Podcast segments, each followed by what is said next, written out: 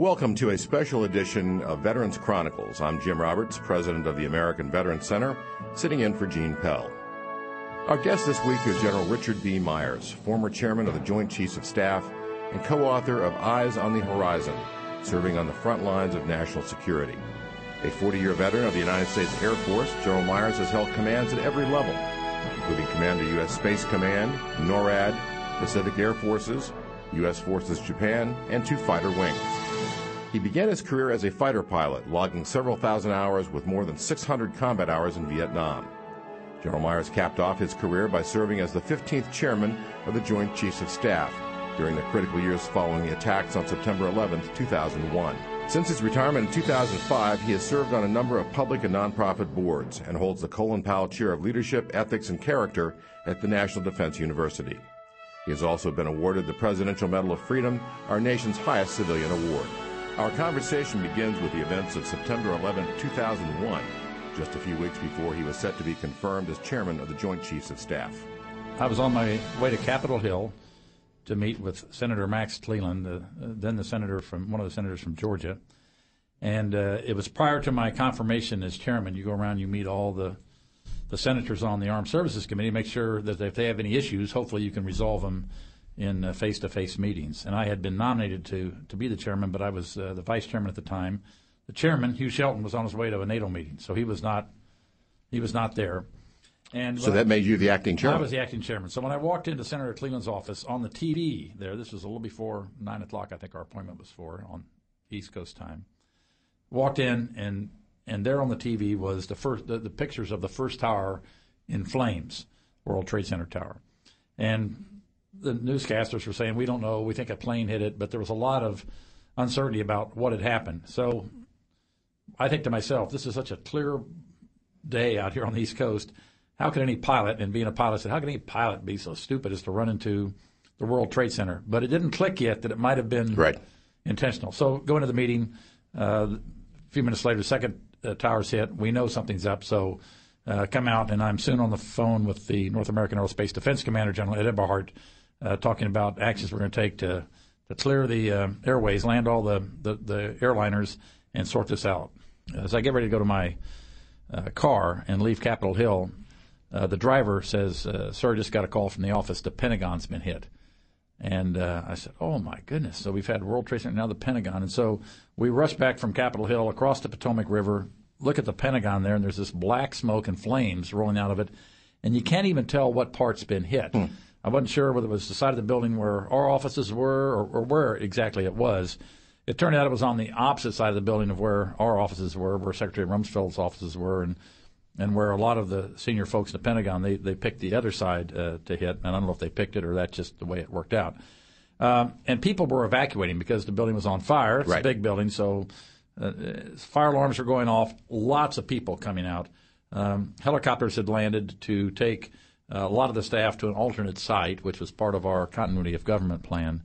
And um, I asked my military assistant, who was still in the building, I said, "Is the um, National Military Command Center up and functioning? He said, Yes, it is. I said, Well, that's where I need to go. I need to go where we have people that are used to dealing with these things. We have our checklist to go through, and I need to go there so I can start uh, communicating and finding out uh, what what's going on and what we how we need to react. So it was a it was almost surreal, you know, walking back in a building where you could smell smoke. We weren't in any danger, of course, where we were, but there was smoke in the corridors. Uh, the fire alarm was constantly going off in your ears. Uh, we got in the National Military Command Center. It was a lot quieter in there, uh, and it was business as usual. We had a great team doing, uh, as you would imagine, and, and just marching down uh, the checklist of things to do and coordinating all the various responses and taking all the information in. As you, as you write in the book, um, uh, the atmosphere in the city was uh, somewhat uh, chaotic in the sense that Secretary Powell, I think, was in South America. the chairman was on his way to Europe. President Bush was in Florida.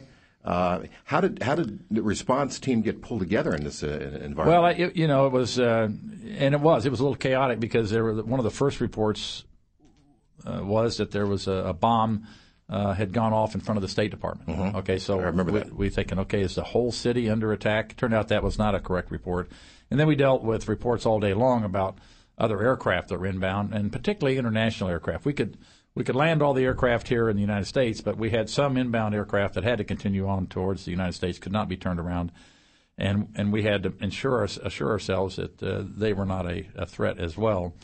Um, and then with uh, with the president gone, of course, the, the vice president and uh, national security advisor and assistant national security advisor they they were worried the White House was a target, so they had to go to a alternate location in the White House and but we had good communications uh, between everybody. It was a little, we were a little slow. The communications with the FAA were not perfect at first, particularly between the FAA and, and, and North American Aerospace Defense Command out in Colorado Springs. But eventually that all got worked out pretty well. So we're on what we call a threat conference, and mm-hmm. we kept that open for a long time as we're trying to decide uh, what to do. Now, Secretary Rumsfeld was in the building, in fact, when it was hit, correct? He was in the building when it was hit, and uh, his uh, initial instinct was to go out and help. So he went outside the building, went walked around the building to the side where the airplane impacted the building, and he was out helping people uh, manage the scene out there and helping survivors and helping with triage. And uh, so when I got to the National Military Command Center, I said, you know, where's the secretary? He said, well, he's outside helping. So he came in, as I recall, he came in with a, a white shirt, sleeves rolled up like he had been working, and uh, he came in fairly quickly after I got there because mm-hmm. he, he soon realized, well, there's enough people out here to help. I need to get back. And, and then we started the work of trying to figure out, okay, who did it? Um, what's going to happen next? Are there going to be more attacks? And how do we protect the American citizen and how do we protect our military forces, not only in the United States, but around the world? Is this a larger, is this part of a larger attack on our forces or our interest around the world? So we started that ball rolling. Of course, there was a great deal of uncertainty still at that point. Uh, I, I, recall that the president did not return to Washington right away. He went, I forget where it was it, Colorado? Um, and he, were you part of that decision? He went. I was not part of that decision. They were. Uh, that was a White House decision on where he would go. But uh, he eventually wound up in, in uh, Omaha, Nebraska, at Offutt Air Force Base at our Strategic Air Command headquarters. And I remember we had a video teleconference with the president from that location. Again, there was so much uncertainty. Uh, are there are there more attacks coming? Right. If he comes back to the White House, is he is our head of state vulnerable? So um, he went to Omaha uh, for a while, but then uh, came back to Washington later that, that afternoon. That afternoon, right. Um, and the chairman returned when? He returned that afternoon as well. I think uh, five or five thirty. He's back in the saddle and okay. in charge. And uh, um, I'd been working everything all day, but uh, I, as he came back, as I remember, Senators uh, Levin and Warner came over to the Pentagon, and they went down to a press conference with Secretary Rumsfeld, the two senators, and uh, General Shelton. And I wasn't needed at that, so I, you know, I went on and did other things at that point. Okay.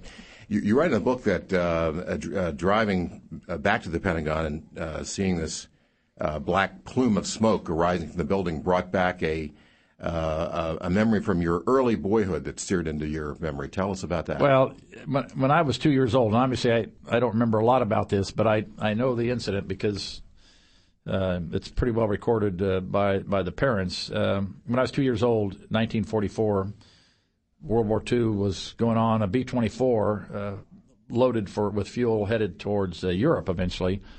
Uh, the pilot decided to go fly over his parents' home, and it was about two or three blocks away from where I lived, and it crashed. And I can remember the airplane falling out of the sky, the crash, and the black smoke again. Right.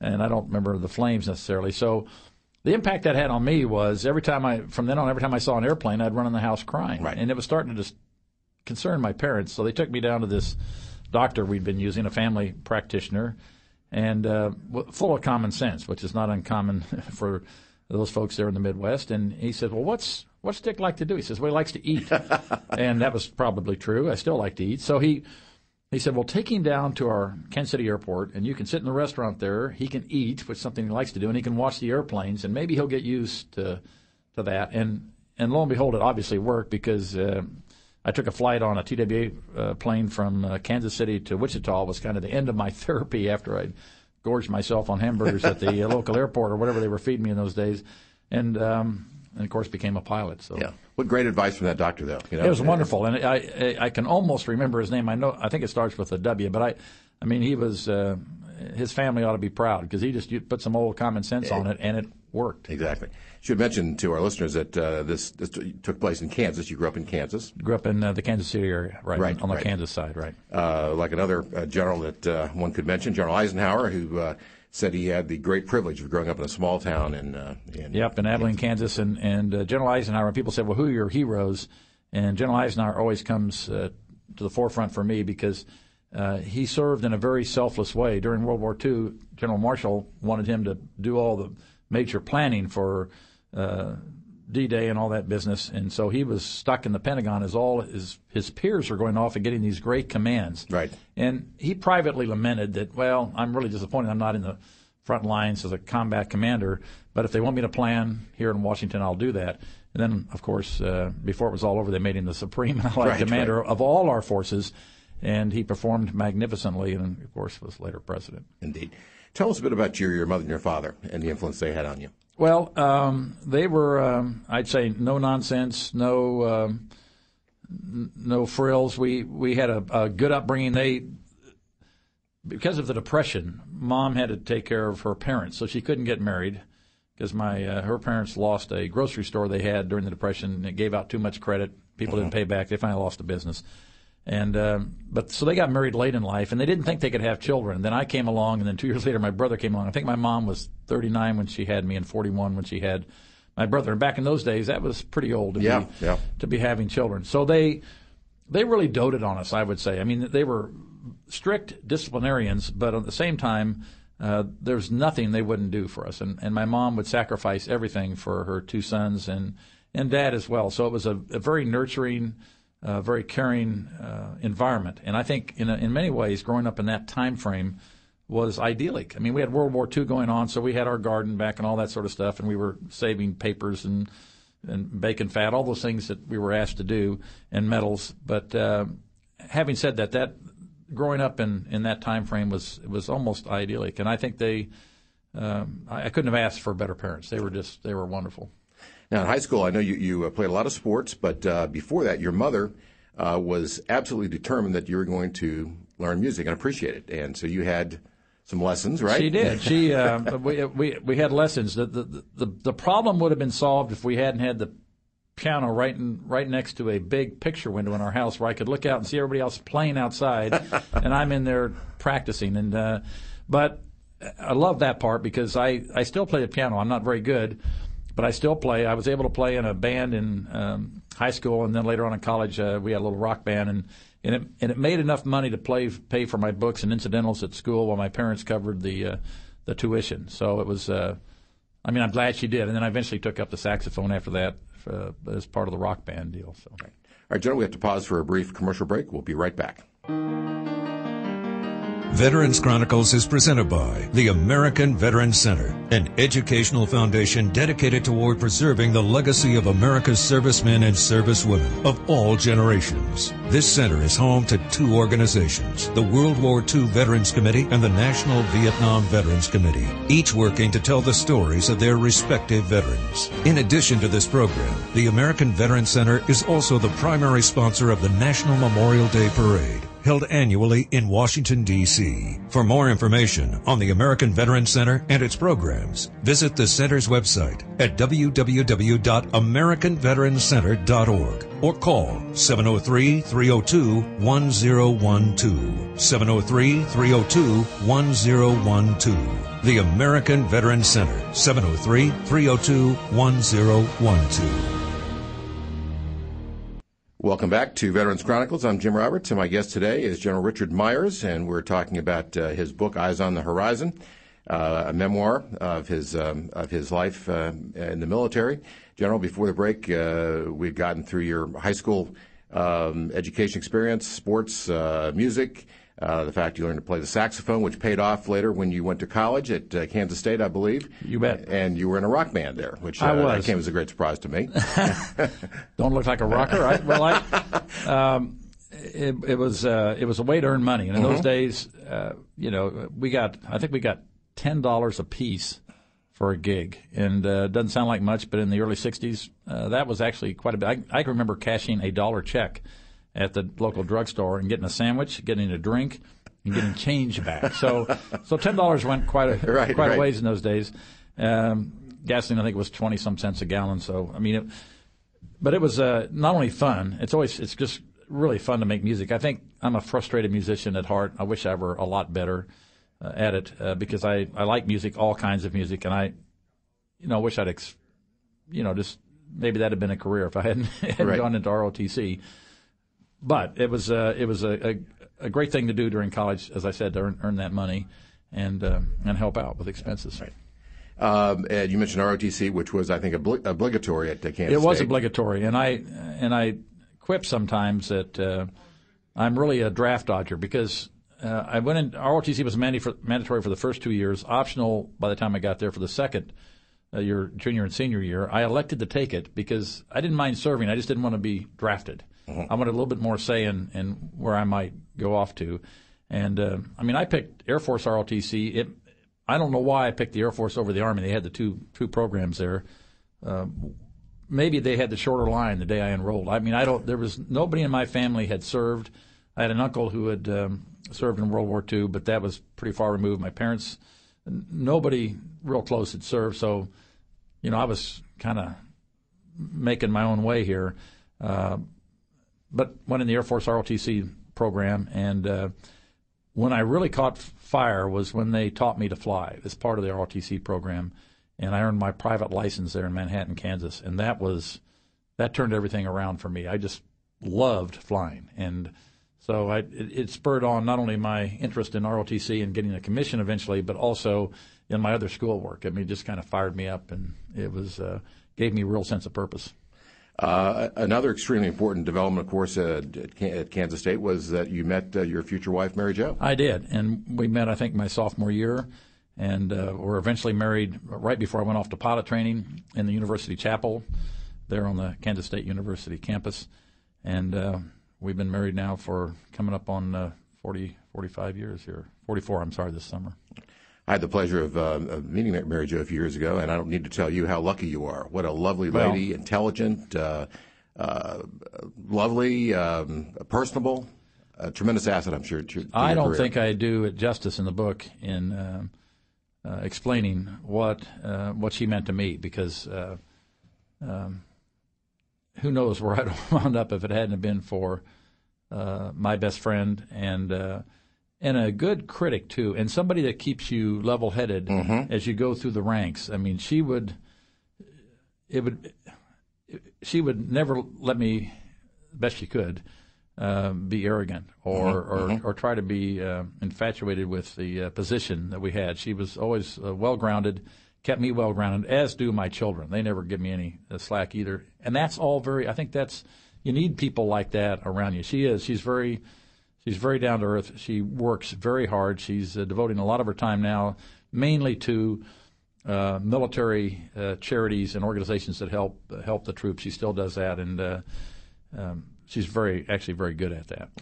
One of your predecessors, Admiral Moore, told me on this program, he said, They say that a good wife can make you successful or happy. Mine made me successful and happy. I sense that's the same Uh, I- way. It's exactly the same way. And as I said, 44 years this June, and uh, you know, God willing, we'll we'll keep on going together. It's uh, it's great to go in this uh, phase of life with somebody that you really like Mm-hmm. and like to be around, and that you um, have respect for, and that uh, that's mutual. I mean, it's just uh, it's just a real blessing.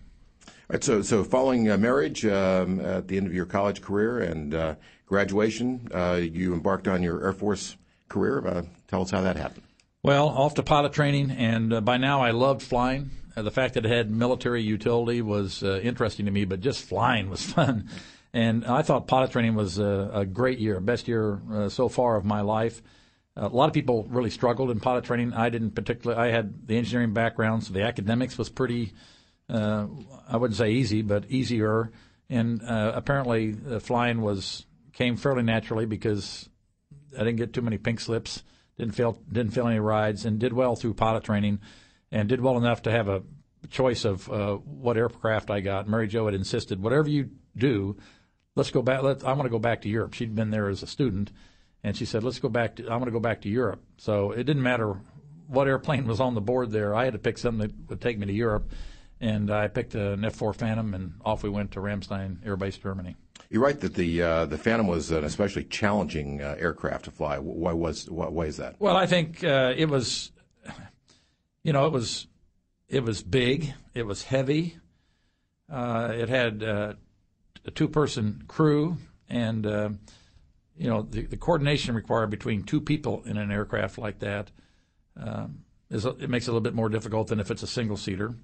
Um, and then the missions it was assigned. It was assigned everything from air superiority to uh, dropping bombs uh, to nuclear uh, attack. Mm-hmm.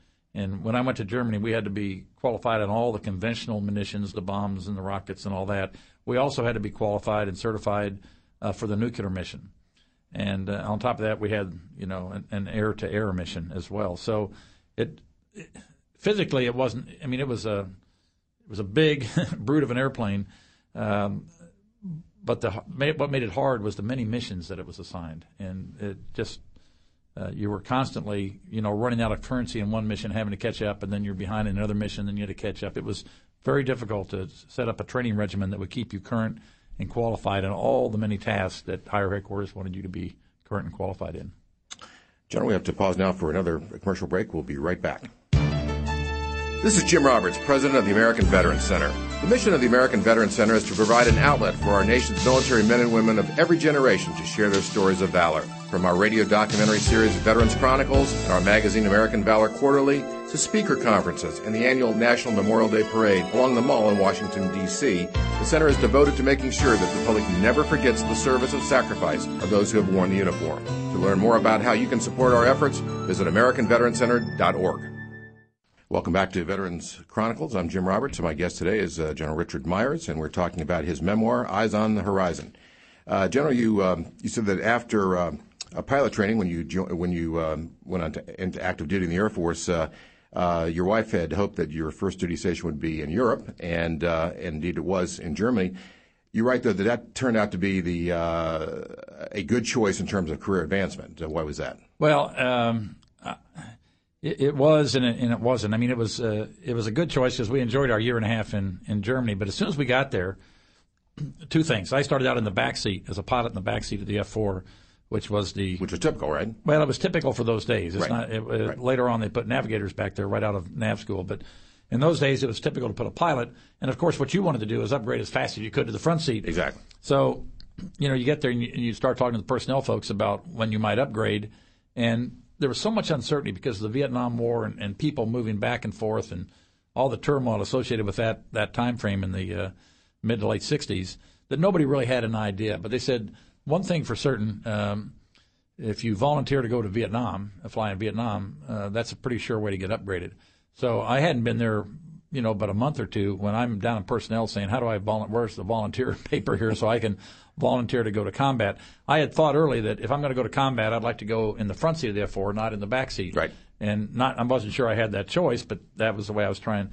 So it worked out that as uh, President Nixon, as part of uh, reduction in our forces in Europe, we came back to Mountain Home for a while, and then I got to go to uh, an upgrade program in the F4 where I upgraded to the front seat, and from there to uh, to Thailand to uh, to fly in the Vietnam conflict. Uh, well, tell us a bit about that. Uh, extremely uh, trying circumstances for uh, both Navy and Air Force pilots in that war in, well, in general. Yes, it, uh, I mean it was uh, it was the first time, basically, that we encountered not only an air-to-air threat from the North Vietnamese, but we also encountered surface-to-air missiles. These were missiles that were designed pretty much after World War II to deal with bombers that that had been experienced in World War II and these were uh, then Soviet-designed systems. Uh, and while they were designed for bombers, they had they could have a pretty big impact on on the fighter aircraft that were mainly flying in uh, and the bombers that were flying in over Vietnam and Laos. And so, and then of course you always had the the, the standard threat from uh, anti-aircraft fire, the AAA. Um, you know, as a as a captain over there flying combat, though, I'll tell you, you know, you, you there are times when you think if you think about it very long, you know, you can think you can worry about being shot down, about becoming a prisoner of war, um, and and whether you you're going to have the stamina and the fortitude and the perseverance to survive uh, prisoner of war status. And as I read these, the memoirs of these folks that were held in Hanoi, um, you know, you never know how you're going to react to that. I was never convinced I would hold up uh, half as well as those that did survive uh, that uh, terrible ordeal for you know five, six, seven years. Just awful. But that you'd think about it then. But on the other hand, I mean, you're a captain. You're young. Uh, I had no children at the time. I did have Mary Jo as my wife. Who came to Thailand? Came she to came to Thailand. She said, "If you're gonna, if you're gonna be put in harm's way, possibly die, I want to know what it smells like and feels like over there." So I'm, and the D- Department of Defense had a prohibition against uh, dependents, uh, spouses, coming to uh, Thailand because there wasn't any infrastructure to take care of them. And uh, so I said, "You can't come. The, the department doesn't want you to come." She says, "You mean an American citizen with a passport and a visa can't come to Bangkok?" And I said. Well, I guess you can. She said, I'm coming. And so she came. She had, in the end, she had um, three jobs, uh, all teaching. Uh, one at Chulalongkorn University, uh, where she was teaching English to uh, Thai students who were going to come on to the United States and, and pursue a master's uh, degree and so forth. So she was well integrated into the community there in Bangkok. She didn't rely on any DoD resources whatsoever, and uh, and we would see each other then. You know, every couple of months we were able to to get together. It was uh, it was it was nice. I was threatened through that uh, at one point that I'd be reassigned to Korea in a command post if I didn't send my wife home, and I I I, I was this was a little bit of arrogance because I said I can't believe the Air Force would do that. I mean, I'm really needed here in this squadron. They don't have enough instructor pilots. I'm one of the few they have. I don't know how they could do without me. So I I bluffed and uh, and somehow got by with my bluff. Knowing what I know now about the the personnel system, that was a pretty stupid thing to do. I should have. I mean, it, I took a real chance there because that could have been a that could have been a career uh, downer to go to a command post instead of flying combat. So But but the gamble worked. the gam it was a gamble and it worked. And uh, I think back on it, think how stupid I was to take the gamble, but I did. Uh, I'd like to mention your one of your predecessors again, Admiral Moore, uh, who was who was chairman during part of that period, and uh, it was evident to me that he was very frustrated in the way that the war was conducted. Uh, what are your reflections on the way the, the You know, as a captain, as a captain, I, I reflect some of this in the book. But as a captain, uh, you know, I you did, I didn't get wound up in the in the politics Oh, of it or, or so forth. Um, if the commander in chief said this is what we have to go do, uh, that was uh, good enough for me in those days. More importantly, uh, if if we with our airplanes were able to stem the flow of uh, men and, uh, and military equipment to South Vietnam and help our army brethren out, that was also good enough for me. That's all I needed to know. And so uh, I didn't I didn't think a lot about that. I did think about things like, and I, I talk about this in the book. Those were still the days before this Goldwater Nichols Act in 80, 1986 that, that forced the services, Congress forced the services to work better together. It was before those days, so you know, I, I think I talk about uh, I think the number seven air forces, and uh, Right. You know, there's the the bomber force, there's the airlift force, there's Seventh Air Force in Saigon, there's uh, 13th Air Force in uh, in Thailand, uh, there's the Navy, and there's the Marines. I mean, it was, and there's Army Aviation in, on top of that. Uh, it was uh, reasonably well coordinated, but not well coordinated. Everybody kind of had their own piece of the pie. In fact, they divided up North Vietnam to where the Air Force had certain route packs and the Navy had certain what they called route packs, which is primary primarily where they would uh, fly. So it, it was not anything like uh, today, and not as well organized, and probably not as efficient. So I remember that part about it, the organizational part. Um, on the other hand, uh, it was exhilarating time, you know, for a young man. Uh, again, no children, and um, it was. I mean, it was it, it was dangerous, um, but at the same time exhilarating. Uh, dangerous. It was more dangerous. Uh, you're right. Uh, when you returned uh, for your second uh, tour of duty there in, in '72, right? Uh, Right. We came back as what they for what we call the Wild Weasel mission, which is to uh, try to suppress or destroy enemy surface-to-air missiles. And uh, at that time, the B-52s were starting to go further and further north. Uh, the first one that was shot down was shot down over the middle of North Vietnam, Route Pack 3, they call it, near a, a place called Vinh, I think is where the, the SAM site was, or in that area. And, um, and our job was to try to suppress these surface air missiles so they couldn't shoot down our aircraft. And those were usually four to five hour missions, uh, several refuelings.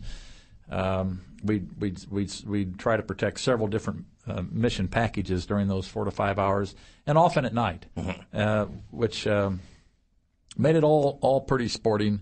Uh, the good thing about night is that if a surface air missile is fired in your vicinity, you can very quickly tell whether it's on you or it's on somebody else. And in the daytime, it's not quite as obvious, but at night, you see this glow from the, the rocket motor. And if it's uh, steady on your canopy, if it's not moving on your canopy, that means it's on you.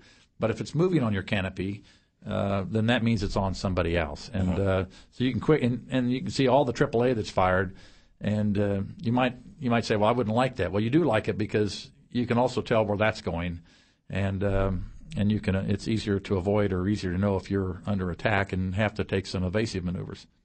You were awarded the uh, Distinguished Flying Cross for your service in Vietnam. What was the specific incident that? Uh, both of my, uh, I had, I've got uh, two distinguished flying crosses from Vietnam, and they were basically both end of tour distinguished flying crosses. If you accumulate enough missions and so forth, I never had one particular mission that earned it. And as I, as I talked to our World War II friends, uh, the B-17 crews and so forth that were 18, 19, 20, 22 years old, flying over right. over Germany, uh, 12, 12 person crews that would you know, get shot out of the sky and then uh, either become POWs or, or die in the effort.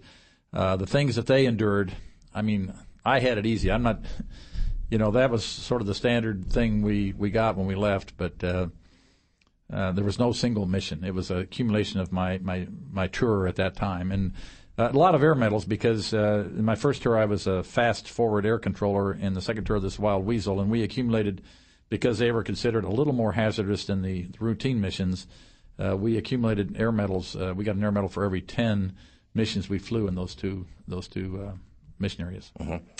Following uh, Vietnam, uh, you were on, I believe, to Okinawa. Is that correct? Uh, Went on to yes. two children. Your first two children were right. born. I had two two children born in Okinawa. One before Okinawa reverted to uh, uh, Japanese uh, control, and one after it reverted to Japanese control, also under President Nixon and, uh, it, and, it's reflected in the paperwork for both of them. It's different paperwork, but uh, that was a a great place, a great base there at Kadena Air Base in, in Japan. Problem is, uh, I was gone over 300 days a year, uh, other places in the Asia Pacific while we were stationed there. So for the two and a half years we're there, I'm barely home. I can remember one time having to take the airplanes and evacuate them to North Korea, or to uh, to Korea to get them out of the way of a typhoon and I call back. So I'm in I'm in this officers club. I'm having a cheeseburger and a beer, and I call my wife down in Okinawa. I said, "Well, how's it going?" And she had one child in a crib, the other child in her arms, and you can hear the rain and the wind beating the shutters. She says, "Well, I think we'll be okay as long as I keep the mop out, mop mop this water. I think we'll be just fine." And so there she is putting up with that, and I'm up there, you know, playing pool with the guys because we had to, we had to make sure our airplanes were safe. Unfair for sure, but. Uh, no, we we liked our assignment there, and Mary Jo, I, I, always say, well, we had a great time in Okinawa. Mary Jo says, no, you were never here. You don't know. right. uh, I had a great time, but you know, you don't you don't have a right to even say because you were you were gone about uh, over about three quarters of every year. You were out of here. Right. Right, uh, John, over the next uh, 15 years or so, you you um, had many duty changes, uh, many promotions. Uh, I, I, can't go through each one of these um, uh, individually, but I'd like you to kind of walk us through this period well, I, uh, uh, and summarize, if you will. I was really fortunate. I, after Okinawa, I got to go to Nellis Air Force Base and uh, be an instructor at the weapons school. Um, out of there, uh, was promoted to major, and I came out on the schools list, which was uh, sort of surprising to me. That I guess about the top ten or fifteen percent of a promotion list goes to on to uh, advanced professional military education. So I went off to Air Command and Staff College, Maxwell Air Force Base, then to the Pentagon. Uh, I'd never been promoted early, but in the Pentagon, um, after a, cu- a couple of years there, I was promoted early to lieutenant colonel, sent off to the Army War College. Uh, really enjoyed my year. That was another great year in our career was the Army War College, and uh, from there down to Seymour. What, what, do, you, what do you say that? Uh? Well, because they are, they were prepared at Carlisle Barracks there. Um, in those days, the, the class came in, and the commandant stood up and said, "Listen, this is your year. If you want to." Uh, do research on something you've been this has been nagging at you for a long time. We'll send you anywhere in the world. We'll give you whatever resources you want. The only requirement is if you're gonna if we're gonna spend a lot of money on you for doing this research, you better produce uh, the number of pages that would be equivalent to that amount of money. Or he said, if you want to just devote this time to your family because you've been too busy in command or whatever you've been. Most of the people there had just come out of uh, battalion command. Mm-hmm. In my case, I just came out of a staff. Now it was hard work, but it wasn't like in command. But so uh, and it worked out well because everybody there was pretty much type A personalities. So people worked very hard, but it was your year, and and the and the whole college was set up to to enable you to uh, expand your professional competence or whatever you. I mean, you could do whatever you want to do. If you want to spend a lot of time on the golf course, you could do that. I can guarantee you, very few people uh, did that. But it, but it was your year, and it was just the Army did that just perfectly. It was very nice. From there uh, down to Seymour Johnson, very fortunate to get a, an F4 squadron uh, command, promoted to colonel, and thinking, my whole goal, my whole career is to be a squadron commander. I did that. Now I'm promoted to colonel. Uh, what in the world do I do?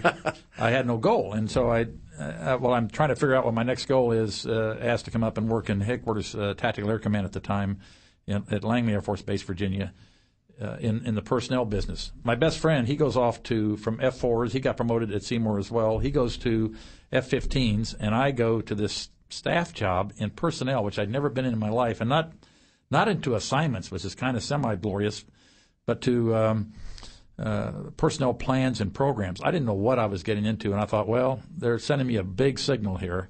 It turned out, again, that was a great assignment. I worked with some wonderful people. General Billy Boles retired as the commander of our Air Training Command.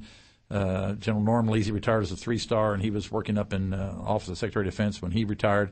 I learned so much about them, about how to take care of people.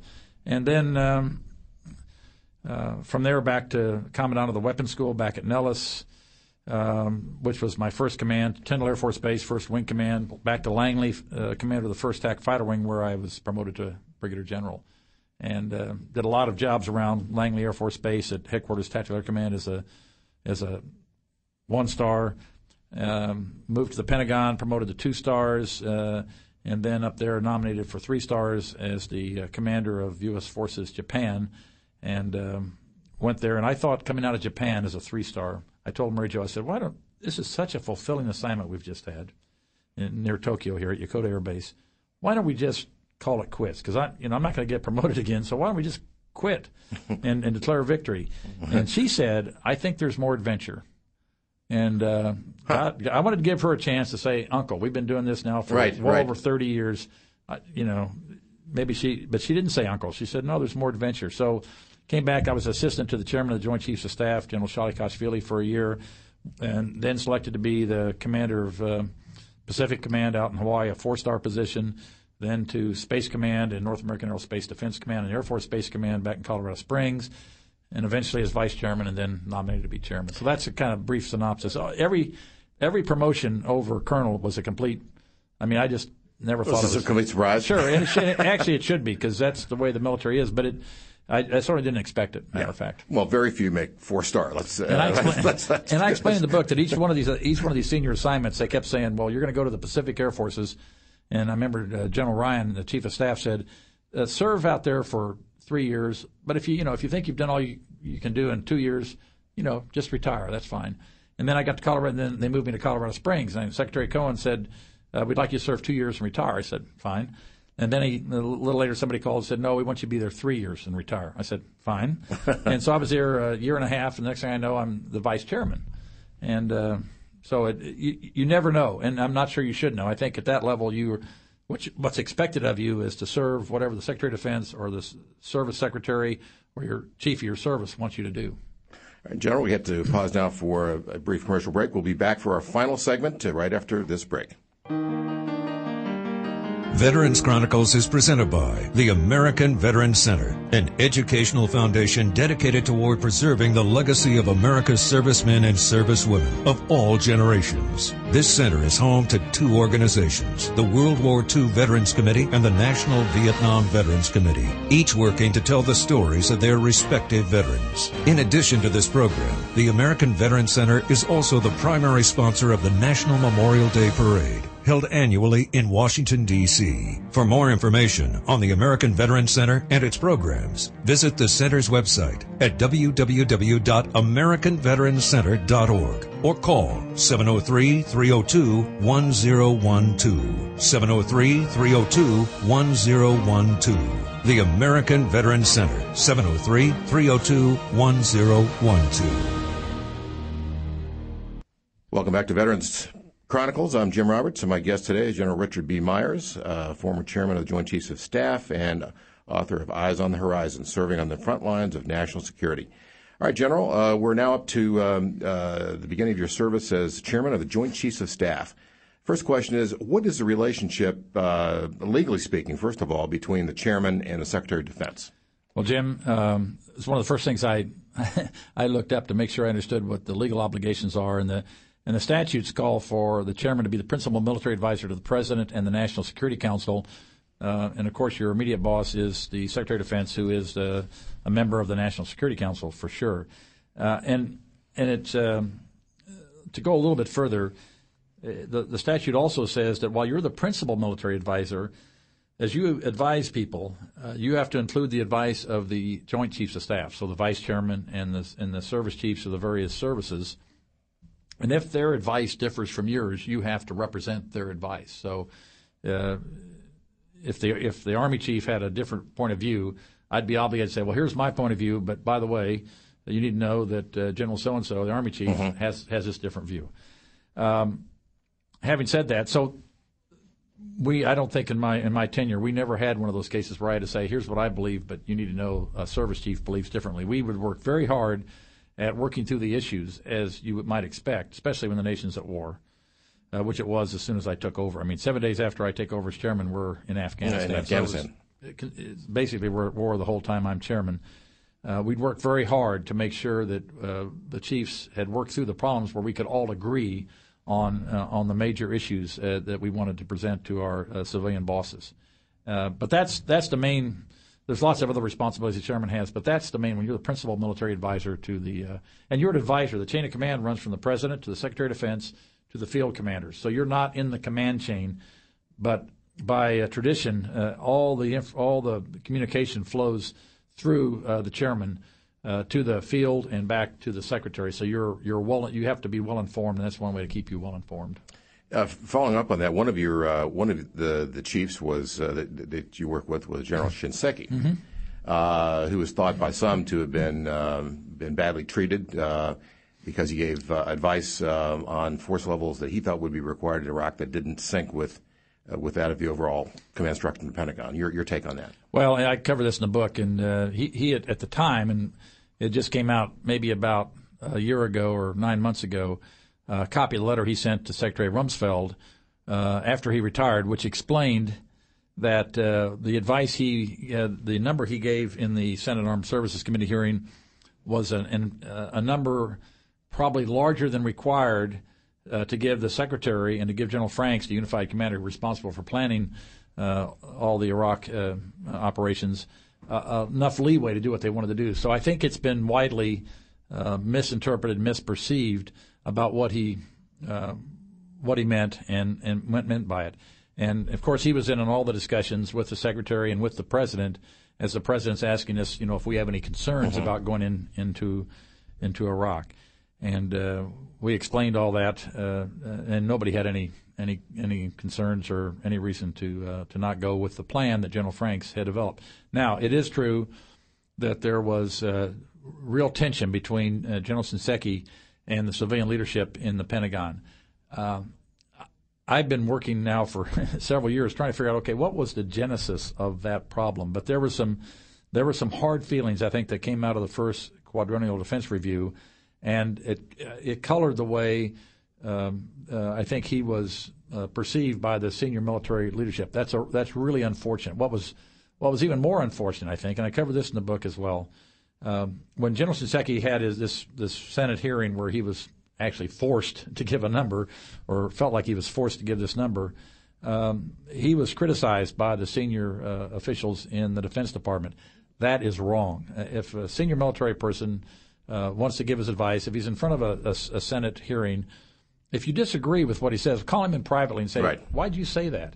I mean, you can't dismiss somebody like General Shinseki who has years and years of experience. He's he's battle tested, and uh, you've got to listen. And if so, you don't you don't do that in the public press. I think that was a, a huge mistake, and I.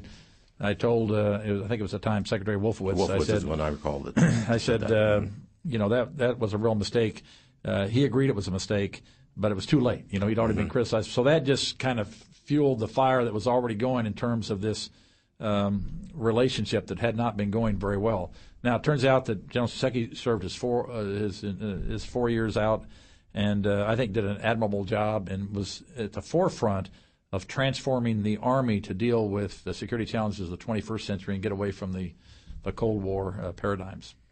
As you mentioned um, earlier, uh, within seven days of your taking office as chairman, uh, we were involved in Afghanistan, one of the most unusual conflicts, military conflicts in American history. I know you're, you're right about Secretary Rumsfeld used to like to show these pictures of of our forces. They're riding horseback, carrying this high tech. Uh, yeah, high tech uh, gear to call in uh, airstrikes, and you, you know when they when they asked for airdrop of hay and saddles, Western saddles, because these these uh, Tajik or whatever saddles they were on were, were they're pretty made of wood and leather. They're pretty hard on your on your body. He said, "Hey, can you get us some Western saddles?" And and my guess is a lot of those folks hadn't had any riding experience. I'm sure part of their training did not include sure. um, horsemanship.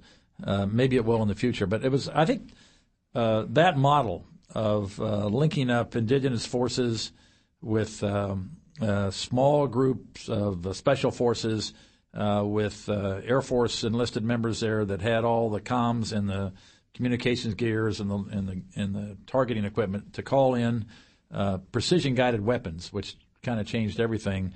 Uh, to bring that, that air power to bear on this uh, on the adversary, very powerful. Mm-hmm. Can you imagine somebody over there in Afghanistan who is they're used to fighting at fairly fairly long ranges, not a lot of people getting hurt on a daily basis, and they said, you know, the uh, Northern Alliance folks that we were allied with said, "Well, see that target complex? If you could take that out, that would be very helpful." And all of a sudden, from overhead, these um, satellite-guided weapons, you don't hear the airplane. All all of a sudden, the thing, this weapon hits it, it disappears, and uh, I mean, it's almost like it's from God. And so right. they, I think it had a huge psychological impact on uh, on uh, both sides. Matter of fact, and it was a very powerful uh, way to put our force together. So when Kabul fell you know, we probably had less than a couple thousand troops in the whole country.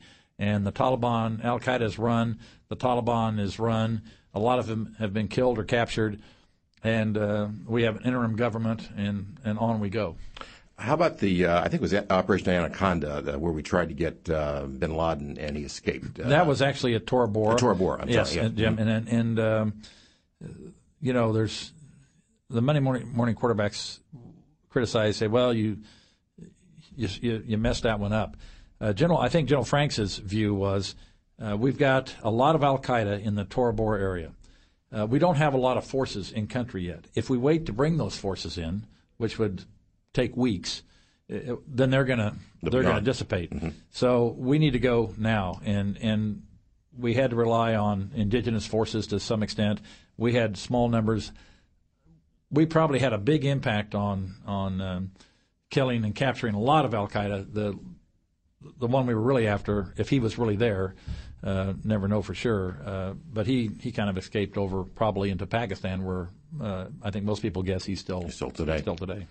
Some have observed that so quick and decisive was our victory in Afghanistan that uh, uh, Secretary Rumsfeld's standing was sky high, and had he retired at that point, he would have gone down as one of the great secretaries of defense. But that instead because of all the problems that ensued in Iraq, uh, his uh, reputation fell into uh, disrepute in, in, some sectors anyway.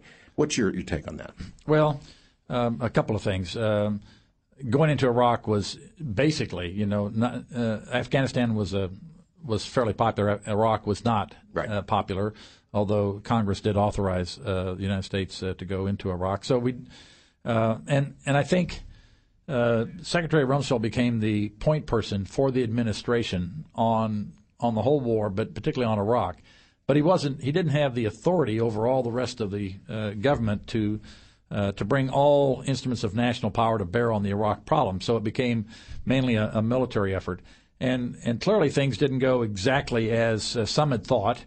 Uh, that but most thought, right? Most, well, I don't know. See, I think the military was never did never totally buy into this idea. Well, the Iraqis are going to welcome us, and this is they'll take over their own affairs, and it'll all be uh, uh, flowers and, and hugs and kisses here. Uh, I don't think we thought that. Some did, um, and I think the flexibility of the military to to flex through this uh, this period was uh, probably one of the more important things.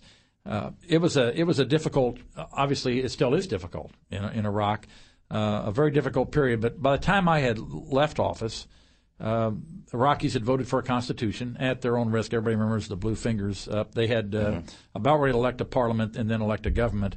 Uh, they elected a parliament right after I left office, and then the government was installed early in in or in uh, in 2006, in the spring of 2006.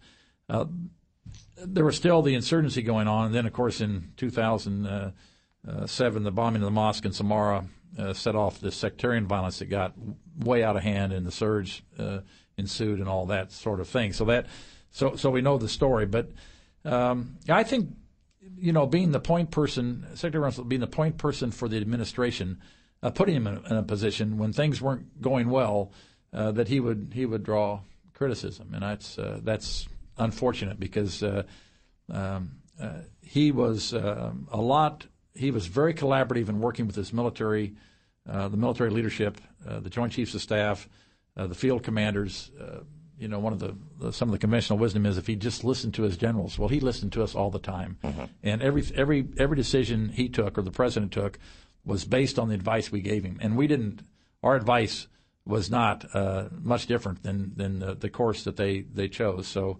Um, those it was just it was the most difficult task I think this country's ever undertaken is to go into a, a country like Iraq with the various factions. Uh, Al Qaeda came to the sounds again, so you have to you have to worry about Al Qaeda in Iraq after a major combat as well, and it just be, it's just a very very hard thing to do. The fact that we're here we are, uh, you know, six almost six years later with. Uh, a, a, constitution, a prime minister that uh, looks like he's doing a fairly decent job, and and has pretty good backbone, Prime Minister Maliki.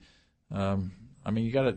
Uh, it's been relatively, I'd say, relatively successful. I think all the leadership in Iraq, though, says, "Hey, it could revert," so we've got to be careful here. But I think we're on a pretty good path there.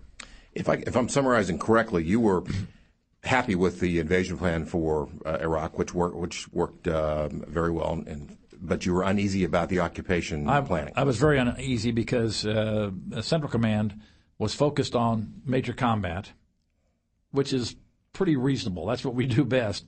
But they didn't focus on uh, what we call phase four, the stability and reconstruction. And the, the, initial plan was for the military to be the provisional authority for some time in the future until it looked like we might give it either over to Iraqis or to a civilian provisional authority. But the decision was made in, in May, right after major combat.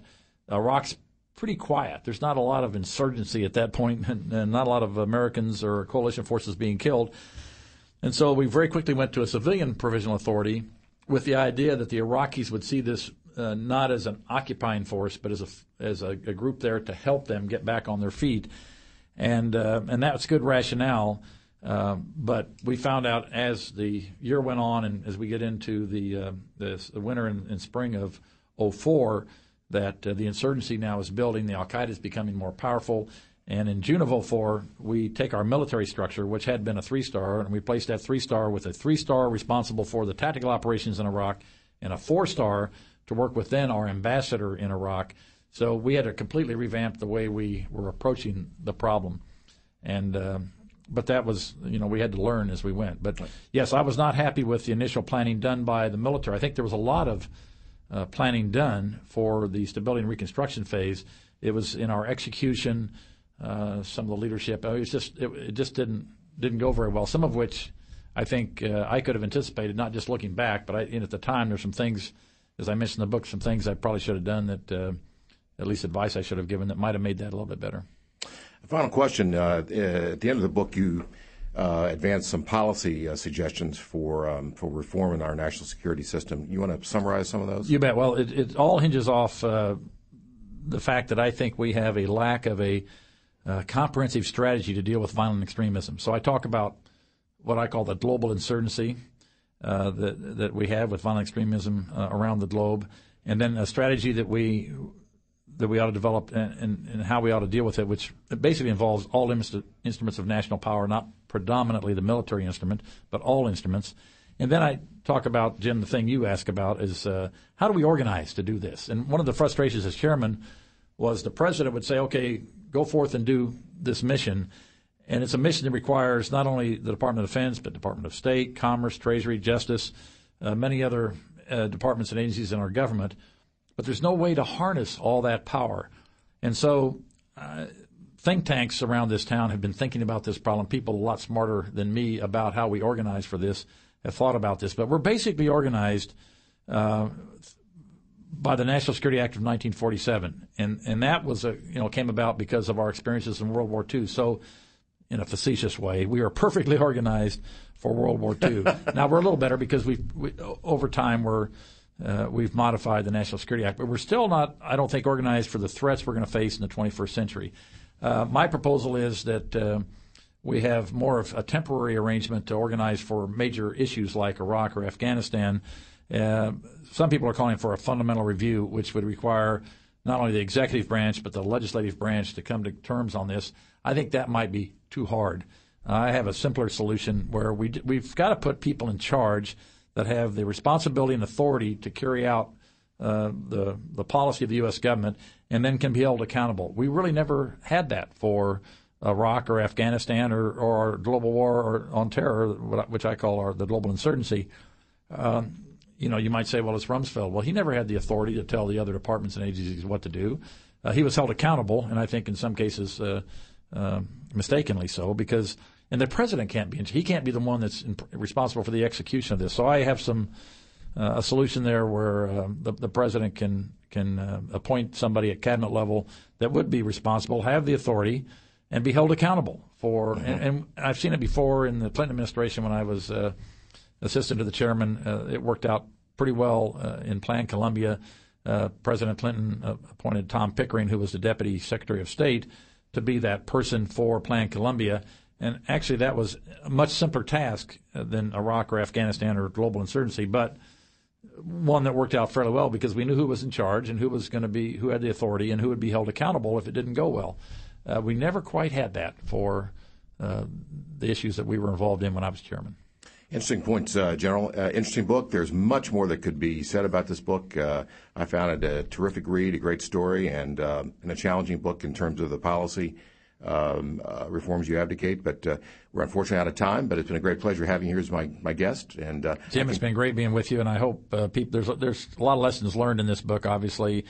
And uh, in the end, it's all about it's all about the the troops. And uh, one of the reasons you you serve, one of the reasons I was privileged to serve as chairman, is that you know, you get so much energy from those folks out there trying to do the job. And I never went to Afghanistan or Iraq where I didn't come back more optimistic um, and more pumped up than I did when you're out there visiting people actually trying to get the mission done. That's where it happens. It's not doesn't happen here in Washington D.C. A lot of what I talk about is what happens here at the highest levels of government. Uh, but hopefully, we represented our troops well because they're the ones that, in the end, get the job done. Well, you mentioned our troops, and uh, the, fact is, you were the number one.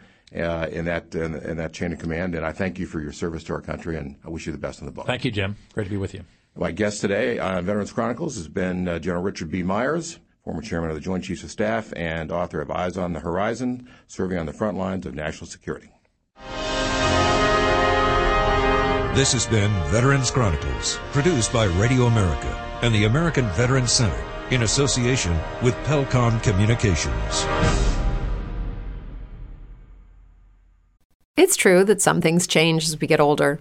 But if you're a woman over 40 and you're dealing with insomnia, brain fog, moodiness, and weight gain, you don't have to accept it as just another part of aging. And with MIDI Health, you can get help and stop pushing through it alone.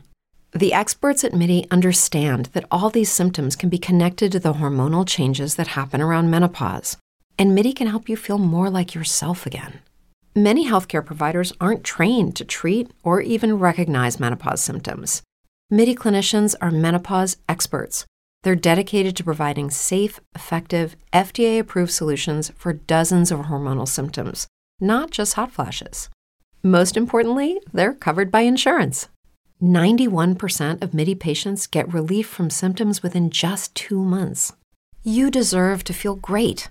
Book your virtual visit today at joinmidi.com. That's joinmidi.com. Brain fog, insomnia, moodiness, achy joints, weight gain. Maybe you're thinking they're all just part of getting older, or that's what your doctor tells you. But MIDI Health understands that for women over 40, they can all be connected. Hormonal changes that happen during perimenopause and menopause are at the root of dozens of symptoms women experience, not just hot flashes. MIDI specializes in compassionate care for women in menopause. Their solutions are safe, effective, and FDA approved. Plus, they're covered by insurance. A convenient telehealth visit with a MIDI clinician can be your first step to getting personalized care. They'll tailor a treatment plan for your symptoms and health history so you can get back to feeling great. 91% of MIDI patients get relief from symptoms within just two months. When your body changes, your care should too. Book your virtual visit today at joinmidi.com. That's joinmidi.com.